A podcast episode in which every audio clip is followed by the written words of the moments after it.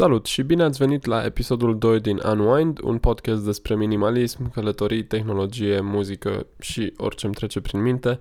Eu sunt Alex și astăzi vom vorbi despre planificarea unei excursii, ce trebuie să faceți ca să vă asigurați că veți supraviețui pe drum, nu, că veți avea o excursie plăcută. Voi începe cu transport, apoi voi trece la cazare și la sfârșit vă voi da alte sfaturi. Să trecem direct la conținut. În ceea ce privește transportul, aveți 3 categorii: pe șosea, pe șine sau în aer.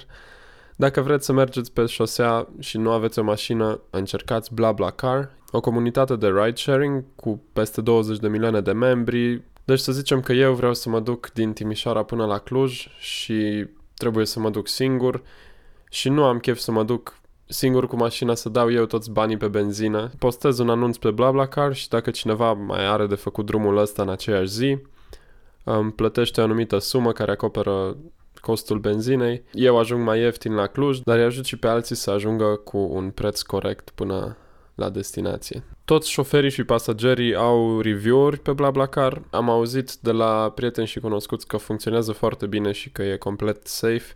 Eu nu am folosit încă serviciul, n-am avut nevoie până acum. Dacă n-aveți încredere în chestia asta și vreți să mergeți cu un autocar, intrați pe autogari.ro, mai mult nu pot să vă ajut, nu recomand autocarul, dar este o variantă. Pe șină în România nu este neapărat varianta optimă, știm cu toții cu ce viteză se mișcă trenurile CFR și există și alți provideri locali, TFC, Regiotrans, Softrans, la care puteți încerca. Șansele sunt ca trenurile să fie la fel de încete. Dar dacă mergeți în Europa, în alte țări cu trenul, probabil că veți avea mai mult noroc acolo. Pentru rute, puteți căuta pe site-ul Deutsche Bahn rute în toată Europa, inclusiv România. Veți găsi acolo toate combinațiile posibile. Cred că e cel mai bun motor de căutare pentru asta. Și dacă plănuiți să călătoriți mult cu trenul în Europa într-o perioadă scurtă, poate merită să vă luați un abonament la Interrail. Vă oferă abonamente pe o lună, din care în 10 zile din luna aia se călătoriți, sau 15 zile continue sau o lună continuă. Deci au tot felul de variante cu prețuri foarte bune, zic eu, mai ales pentru cei sub 25 de ani. Au aceste bilete globale în care vă permit să călătoriți în 30 de țări din Europa.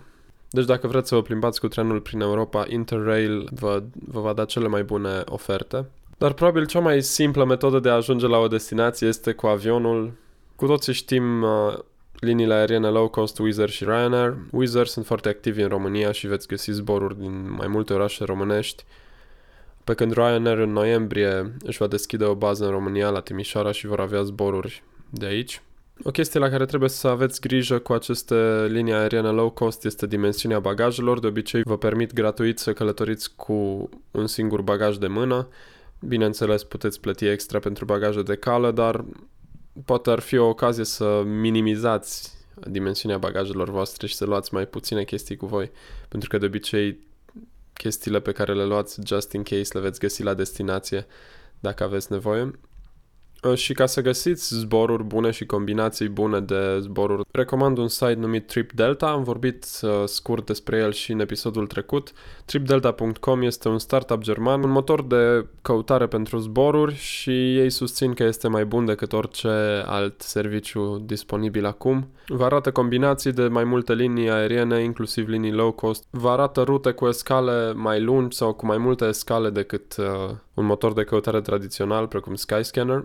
Și în felul ăsta, dacă aveți mai multe escale sau escale mai lungi, să zicem o escală de 10 ore, puteți ajunge undeva mult mai ieftin decât dacă ați luat zboruri directe sau zboruri cu escale de, să zicem, o oră. De exemplu, a apărut un articol recent despre niște oameni care voiau să ajungă de la Timișoara la București și au zburat Timișoara-Bruxelles-București pentru că a fost mai ieftin decât zborul direct cu TAROM. Și ce mai puteți încerca pentru a economisi bani atunci când zburați este să căutați aeroporturi apropiate de orașul în care vă aflați. Să zicem că vreau să zbor undeva din Cluj, mă uit la Wizz Air la un zbor până la Paris, iar apoi caut un zbor până la Paris din Târgu Mureș, care e la 100 de kilometri de Cluj, și de obicei zborurile din orașe mai mici, precum Târgu Mureș, sunt la jumătate de preț sau chiar mai ieftine. Deci asta e o variantă, să căutați aeroporturi secundare în orașele în care vreți să mergeți sau să căutați aeroporturi apropiate.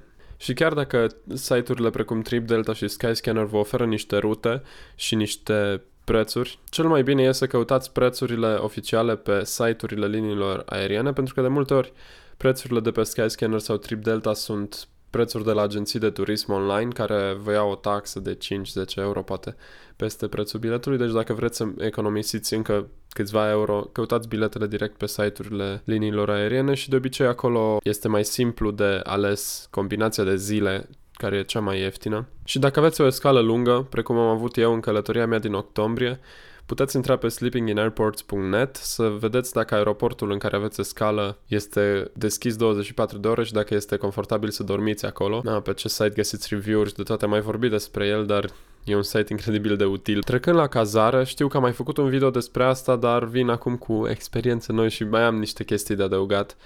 O să fie videoul acela în notițele episodului sau în descriere pe YouTube, dacă sunteți curioși, dar cred că voi acoperi totul în acest podcast, în acest episod. Metoda mea preferată de cazare este Couchsurfing. Asta este o comunitate de oameni care oferă cazare pe canapeaua lor. Dacă au o cameră de oaspeți liberă în casă sau o canapea sau chiar o podea, oferă cazare gratuită aproape oricui. Ce trebuie să faceți ca să intrați pe Couchsurfing și să puteți folosi serviciul? Trebuie să vă faceți un cont în primul rând și apoi să vă completați profilul. Asta e foarte important, să aveți un profil complet. De exemplu, și eu primesc câteva cereri pe săptămână pentru un loc pe canapeaua mea. Membrii noi cu profil incomplet, fără referințe, foarte greu vor găsi un loc de stat, deci trebuie să vă străduiți un pic să vă completați profilul ca lumea. Chiar dacă n-aveți nicio referință, eu am reușit să găsesc cazare și așa. Și atunci când faceți o cerere cuiva să vă găzduiască, încercați să o faceți personală, citiți profilul lor, vedeți ce hobby-uri au, încercați să vă dați seama ce aveți în comun și vorbiți despre chestiile astea în cerere, în mesajul prin care îi cereți un loc. Să nu vă așteptați să vă țină cineva cu couchsurfing o lună sau mai multe săptămâni, dar dacă aveți de mers undeva o noapte, 2 nopți, 3 nopți, e super ok. Toți oamenii pe care i-am cunoscut prin couchsurfing au fost oameni super.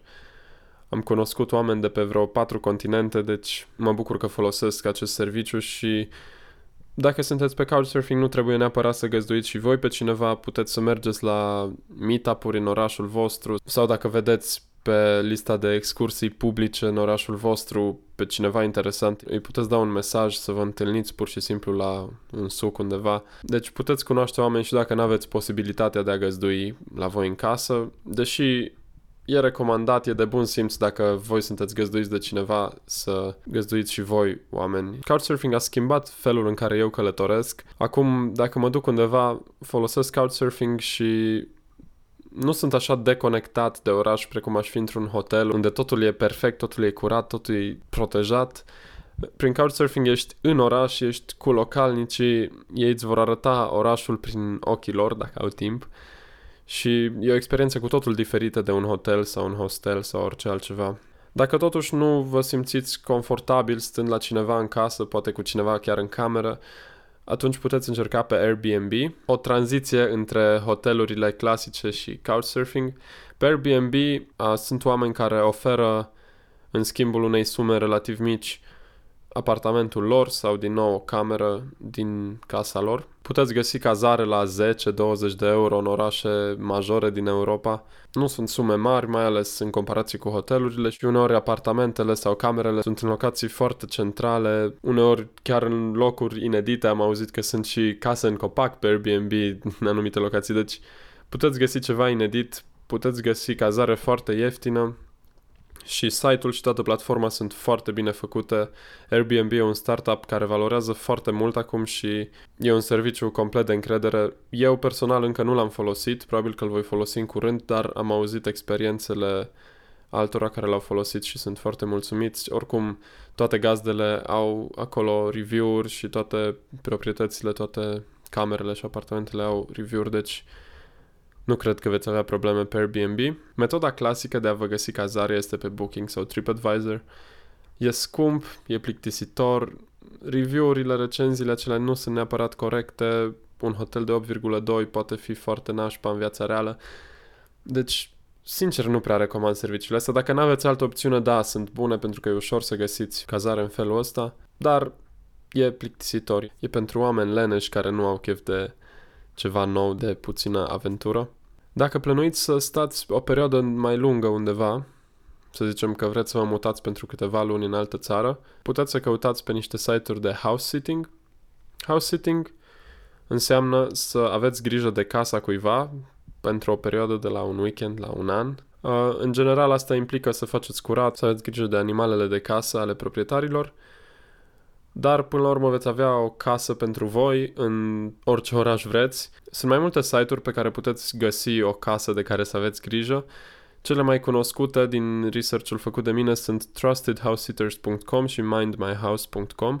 Linkurile vor fi în notițele episodului. Pe ambele site-uri trebuie să vă înscrieți și aveți de plătit o taxă anuală. Dacă luați chestia asta foarte în serios și dacă chiar vreți să faceți house sitting pentru cineva, eu zic că merită. Voi încerca și eu cândva în viitor chestia asta, mi se pare foarte interesantă. Și o altă variantă pentru cazare gratuită ar fi să faceți voluntariat la un hostel. Am auzit povești de la mai mulți oameni care au stat gratuit timp de câteva săptămâni și au avut și mâncare gratuită. Fiind voluntar la un hostel, asta înseamnă să stați la recepție, să faceți curat în camere, chestii de genul ăsta. Dacă nu vă deranjează chestiile astea, aveți până la urmă cazare și mâncare gratuită. Acum depinde și de loc, dar dacă sunteți interesați, contactați un hostel dintr-un oraș în care vreți să mergeți și vedeți ce vor spune. Chestia asta e pentru șederi de termen mediu, adică puteți sta 2 săptămâni, 2 luni, ceva de genul ăsta. Cred că am trecut prin toate metodele de cazare disponibile. Dacă am ratat ceva, lăsați-mi un comentariu sau trimiteți-mi un mail. Pentru planificarea unei excursii, mai ales dacă nu călătoriți de mult timp, este foarte important să faceți research, să studiați zona, orașul, țara în care mergeți. Și un site foarte bun pentru asta este Wikitravel. Acolo găsiți informații, chiar dacă nu întotdeauna actualizate, despre orice oraș mai mare, despre aproape orice obiectiv turistic mai important. Și dacă nu, căutați pe Lonely Planet și acolo sunt, chiar dacă e o chestie mai comercială, și acolo găsiți informații utile despre anumite locații. Puteți căuta și pe forumuri de pe TripAdvisor sau de pe alte site-uri de genul. Puteți căuta pe Reddit, pe subredditurile travel sau pe subredditul țării în care vreți să mergeți. Puteți posta acolo o întrebare sau o listă de întrebări și probabil că membrii de acolo vă vor ajuta. Puteți căuta pe YouTube video-uri și vloguri de călătorie. Apropo de asta, un canal de călătorie pe care îl recomand este Vagabrothers. Din nou, linkul va fi în notițele episodului. Sunt 2 frați care călătoresc full-time prin lume. Și un lucru, nu știu cât de important, dar pe care îl fac de fiecare dată, este să-mi fac un packing list, o listă cu lucrurile pe care trebuie să le iau cu mine. Nu e neapărat necesară, dar trebuie, zic eu, să aveți niște lucruri pe care nu le uitați, de exemplu acte sau un prosop dacă mergeți undeva unde aveți nevoie. Chestii de genul ăsta ar fi bine să le puneți pe o listă și să faceți asta cu câteva zile înainte de plecare, pentru a nu fi stresați înainte de plecare că ați uitat ceva sau pentru a nu vă grăbi cu bagajul la sfârșit în ultimele ore. Eu zic să vă faceți bagajul sau să începeți să vă faceți bagajul cu câteva zile înainte și trebuie să vă faceți un buget foarte clar pentru excursia în care vreți să mergeți. Să luați în considerare transportul, cazarea, chestiile turistice, intrarea la muzee, tururi turistice pe care vreți să le faceți, banii de cheltuit, trebuie să vă documentați cât costă un prânz sau cât costă mâncarea în general în locul în care mergeți, ce fel de cadouri vreți să luați. Și după ce aveți suma asta, mai adăugați ceva bani de rezervă, și cash și pe card ar fi perfect, pentru că nu știți niciodată ce se poate întâmpla, poate aveți nevoie de bani urgent și trebuie să-i aveți, mai ales în țări mai puțin sigure, precum cele din Asia sau din America de Sud. Dacă mergeți în astfel de locuri, recomand să aveți mai multe locuri în care să ascundeți banii, de exemplu o curea cu fermoar pentru bani sau un breloc care să aibă un loc pentru 2-3 bancnote. Și odată ce treceți de tot stresul ăsta cu planificarea, mergeți în excursie, nu vă faceți prea multe planuri, mai bine descoperiți acolo lucruri noi decât să aveți fiecare oră din fiecare zi planificată. Eu zic să faceți o listă cu 2-3 chestii pe care vreți neapărat să le faceți, dar să nu le planificați prea exact și să faceți întotdeauna ce simțiți când sunteți acolo, la destinație. Dacă vreți să cunoașteți un oraș și nu are cine să vi-l arate pentru că nu ați mers cu Couchsurfing sau gazda voastră pe Couchsurfing nu are timp să vă arate orașul, În majoritatea orașelor mari există tururi gratuite, free city walking tours. O să fie în descriere sau în notițele episodului ceva link pentru asta. Tot timpul e important să cunoașteți localnici pentru că vă vor arăta locuri care nu sunt pe lista de top 10 obiective turistice din orașul respectiv și de obicei locurile astea sunt mult mai interesante pentru că nu ați văzut mii de poze cu ele pe internet. Deci chiar dacă aveți nevoie de planificare în ceea ce privește bugetul, transportul, cazarea, odată ce ajungeți acolo nu mai trebuie să vă pese nimic din chestia asta, trebuie doar să vă bucurați de excursie și să fiți cât mai spontani, pentru că așa se întâmplă chestiile cele mai faine atunci când călătoriți. Asta e un episod destul de scurt, dar cam asta a fost ce am avut de spus despre planificarea unei excursii. Acum voi trece la niște întrebări pe care le-am primit de-a lungul săptămânilor trecute. Bogdan Ștefan mi-a trimis un mail și m-a întrebat care este everyday carry-ul meu și dacă sunt la facultate sau la liceu. Momentan sunt la liceu, în clasa a 12-a, din septembrie încep facultatea, iar everyday carry-ul este destul de simplu. Am telefonul meu, un iPhone 5 cu un încărcător de la Amazon Basics, un cablu retractabil care se strânge într-o chestie destul de mică, voi pune un link în notițe. Am un portofel din piele făcut de mine, foarte simplu, foarte minimal, cu puțin cash, buletinul, permisul de conducere, un card și poate două cărți de vizită dacă mă duc undeva unde aș putea avea nevoie de așa ceva. Și am și cheile la mine, deci nu e deloc exciting, e foarte simplu everyday carry-ul meu. Iar Alin Sabo mă roagă să-i recomand o carte în limba română despre minimalism. Cartea care apare foarte des în discuții pe Reddit, pe Declutter, pe Minimalism și pe Simple Living este Magia ordinii de Marie Kondo, o scriitoare japoneză, și cartea asta nu e neapărat despre minimalism, cât despre cum să faceți ordine la voi în casă. Și asta duce la minimalism, dar e o carte destul de tehnică într-un fel și e preocupată doar de metoda în sine de a face ordine și nu neapărat de motivul pentru care se face ordine sau de filozofia din spatele ordinii. Totuși o recomand. În română nu știu dacă este o carte mai bună din domeniul ăsta. Și un roman despre minimalism ar fi Walden de Henry David Thoreau. Este o carte din secolul XIX, deci poate e destul de complicată. Am găsit o versiune tradusă în română pe net, voi avea din nou un link în notițe. Dar versiunea în engleză este foarte complicată și dacă nu ești foarte pasionat sau interesat de minimalism, nu o recomand neapărat pentru că nu e o carte ușoară. Trecând la recomandarea muzicală a săptămânii, de data asta recomand albumul The English Riviera de la Metronomy, în special melodia The Look, care este probabil cea mai cunoscută de pe album. Metronomy e o trupă de muzică electronică din Marea Britanie, muzică indie-tronica sau indie-pop, ar fi descrierea genului. Și e un album destul de bun din 2011, așa că îl recomand, The English Riviera de la Metronomy. Și cam asta a fost toată discuția de săptămâna asta. Dacă aveți întrebări pentru mine sau sugestii pentru următoarele episoade, aștept comentariul vostru pe YouTube sau un mail la alex@alexhuțu.ro. Mă găsiți pe Instagram și pe Twitter la alexhuțu și aștept să ne conectăm și acolo. Mulțumesc pentru că m-ați ascultat și săptămâna asta. Ne auzim joia viitoare cu un nou episod din Unwind. Ciao!